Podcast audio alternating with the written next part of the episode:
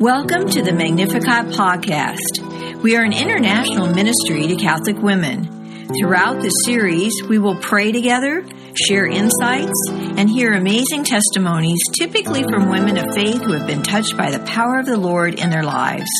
This is a decidedly Catholic podcast, and in this series, you will hopefully learn more about the Catholic faith, God, the Blessed Mother, and much more. Thanks so much for joining us. Now let's listen to a great program.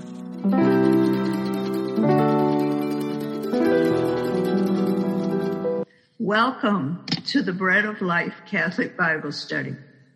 The Paraclete, the Holy Spirit, whom the Father will send in my name, will instruct you in everything and remind you of all that I have told you. John 14, 26.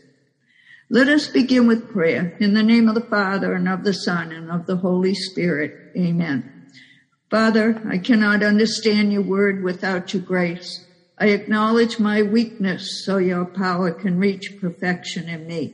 Send your Holy Spirit to remind, teach, and guide me to the truth. May I share as soon as possible whatever you teach me. Come, Holy Spirit, fill the hearts of your faithful kindle in us the fire of your love. Amen. Last week's gospel, the third Sunday of Lent, tells us that our church is meant to be a place of worship.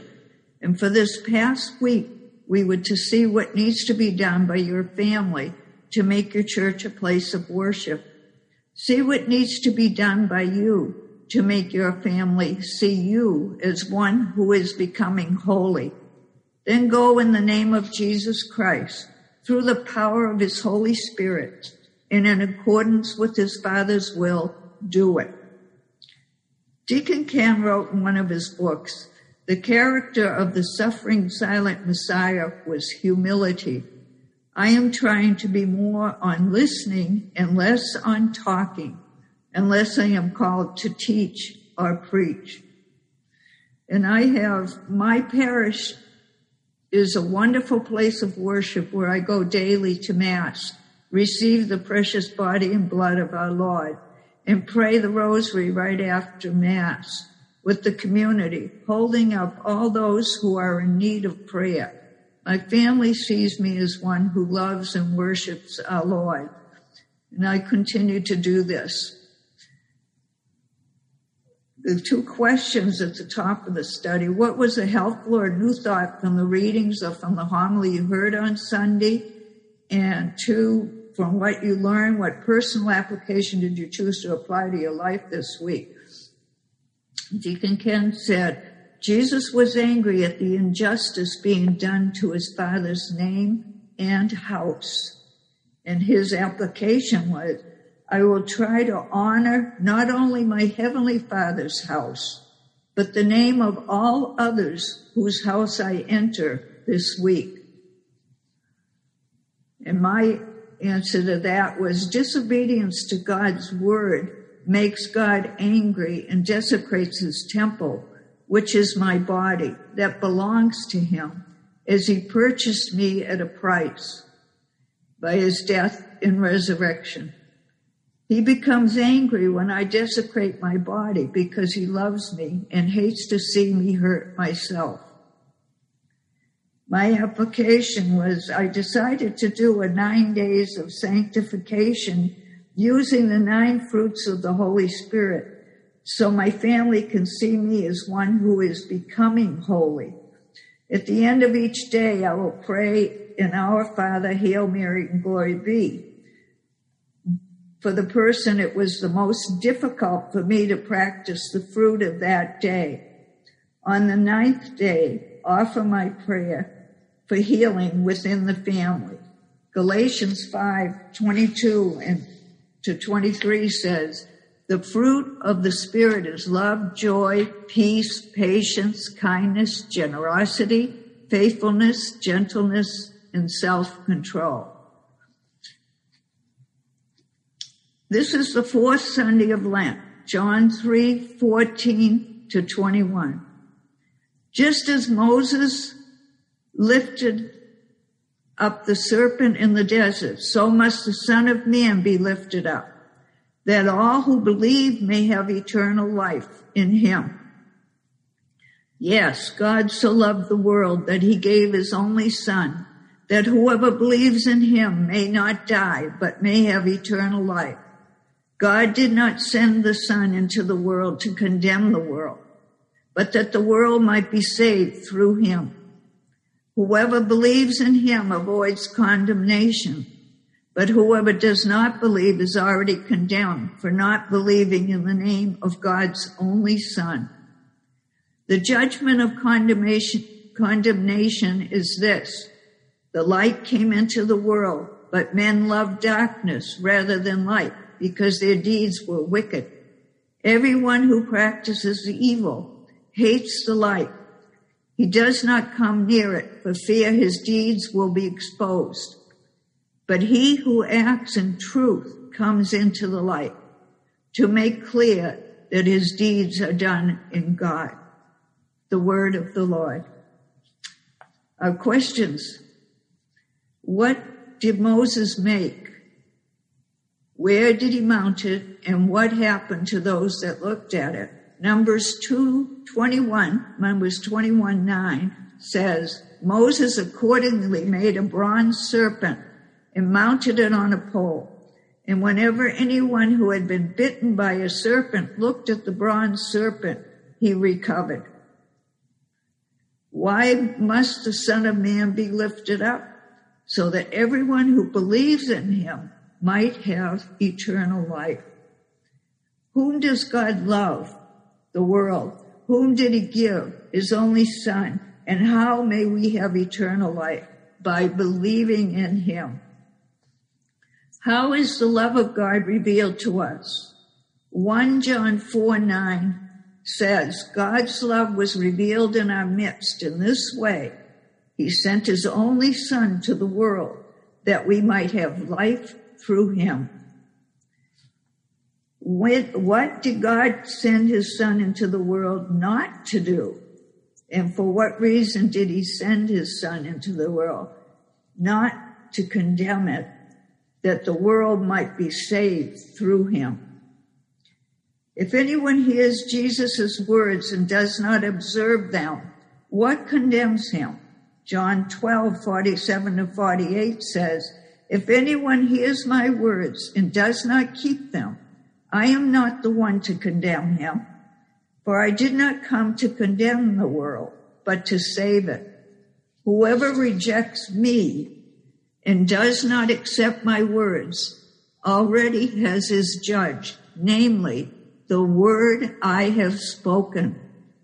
It is that which will condemn him on the last day. Disobedience to the word of God. Seven, what must we do in order not to be condemned?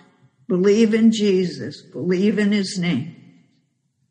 From what has the one who believes in Jesus passed?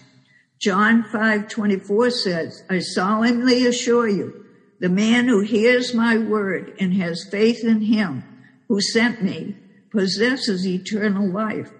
He does not come under condemnation, but has passed from death to life. What is the verdict? John 3:19 that the light came into the world but they preferred darkness to light because their works were evil. Who does Jesus say he is? John 8, 12 says, Jesus spoke to them once again, I am the light of the world. No follower of mine shall ever walk in darkness. No, he shall possess the light of life. What does everyone who does wicked things hate? Hates the light Toward what does he not come? He doesn't come towards the light. And for what reason? For fear his deeds might be exposed. Who are those who rebel against the light? Job 24, 13 to 17 says, There are those who are rebels against the light. They know not its ways. They abide not in its paths. When there is no light, the murderer rises to kill the poor and needy. The eye of the adulterer watches for the twilight. He says, No eye will see me. In the night, the thief roams about and he puts a mask over his face. In the dark, he breaks into houses. By day, they shut themselves in. None of them know the light, for daylight they regard as darkness. 13. Who comes to the light? He who acts in truth. And how will his works be clearly seen? So that his works may be clearly seen as done in God. That's John 3 21. Who is the light of the world? And for, for whom must the, that light shine and for what reason? Matthew 5 14 said, in 16 says, You are the light of the world. A city, a city set on a hill cannot be hidden. In the same way, your light must shine before men so that they may see goodness in your acts and give praise to your heavenly Father. go to the personal question. How do those around you see the light of Christ within you? And how often do they see it? If you do not know, step out and ask those closest to you what they see in you. Take to the Lord in prayer whatever is revealed to you. Deacon Ken answered this in one of his books. They see it when I am being humble and compassionate, and they don't see it when I block it through selfishness or self righteousness. I ask the Lord to help me not to block his light. And I answered that personal question. Whenever I speak the word and the fruits are evident in me, they see the light of Christ. Quite often they see that because I am in a right relationship with God. But when they fall, when I fall, they don't.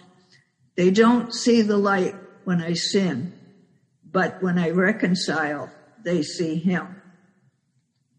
Come on, commentary. In today's reading from the Gospel of John, Jesus is telling the people that when the Israelites were wandering in the wilderness, God sent forth a plague of venomous snakes to punish them for their rebellious attitudes. Those who were doomed to die from snake bite could be cured by obeying God's command to look up, look up at the bronze serpent on the pole that Moses was carrying.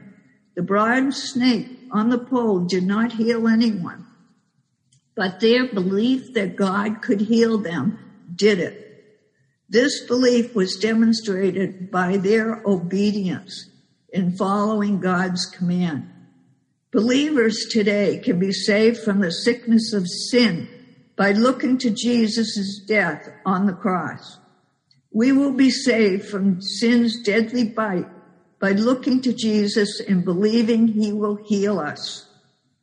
To many people, eternal life holds no great promise if it means the extension of a miserable mortal life on earth. To believe in Jesus Christ and gain eternal life is a life where there is no death, sickness, enemies, evil, or sin. When we do not know Christ, we make choices as though this life were all we have. In reality, we believe this life is just an introduction to eternity. We need to begin to evaluate from an eternal perspective all that happens to us each day. God sets the pattern of true love here. If we love someone dearly, we are willing to give the ultimate price for that person's responsive love. God paid dearly with the life of his son the highest price he could pay. Jesus offered us the new life he bought for us. He paid the price of our sins with his blood and life. When you and I share the gospel with others, our love must be like his. We must be willing to give up our own comfort and security so that others might join us in receiving God's love. The darkness is very comfortable to some people because they do not want their lives exposed to God's light. They are afraid of what it might reveal about themselves. It might call for change and they do not want to change. Do not let others intimidate you in your desire to obey God and do what is right. They are afraid that you may expose some of the darkness in their lives. You are to keep praying that they will come to see how much better it is to live in the light than in darkness. He has promised us eternal life if we believe in him. John 3:16. Take him up on that promise. He is a God who really delivers. Powerful application. Now we go into the application, but that was a powerful commentary by Deacon Ken. The first reading shows us that God restores those who repent. The second reading tells us that we do not have to live under sin's power any longer. And I suggest that you do the readings for this week, um, also the other two readings besides the gospel.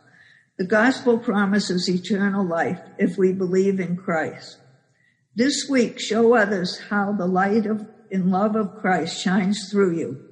By your actions, show your kindness and gentleness to your family members, classmates, or co-workers. Be specific and pick out a particular person each day and let the light and love of God light up your life by being patient and kind. Be generous and humble, not jealous or rude. Practice this for one week and you will light up your whole family, school, and job. Let your light shine. Let your light shine. That's practicing the fruits of the Holy Spirit this week. If anyone who wants that sanctification of the, with the fruits, you can contact St. Dismas Gill. The closing prayer. Thank you, Lord for this time. Thank you for your love. Thank you for teaching us how to be temples of your Holy Spirit and not to make you angry and how we can love you and be that light for other people. Thank you for showing us how to do it, Lord, because you are the light of the world. And we thank you for that. Thank you for all your blessings, Lord. We pray that perfect prayer to your Father, our Father, who art in heaven. Hallowed be thy name. Thy kingdom come. Thy will be done on earth as it is in heaven. Give us this day our daily bread and forgive us our trespasses as we forgive those who trespass against us. And lead us not into temptation, but deliver us from evil. Amen. God bless you. Have a wonderful week. Thanks so much for listening to this Magnificat podcast. Have you been touched by our time together? If so, for more information or to find a Magnificat chapter near you, go to our website at magnificat-ministry.org or visit us on social media. We would love to hear from you. You can also email us at magnificatcst at AOL.com or call 504-828-MARY, M-A-R-Y. Until the next time, may God bless you.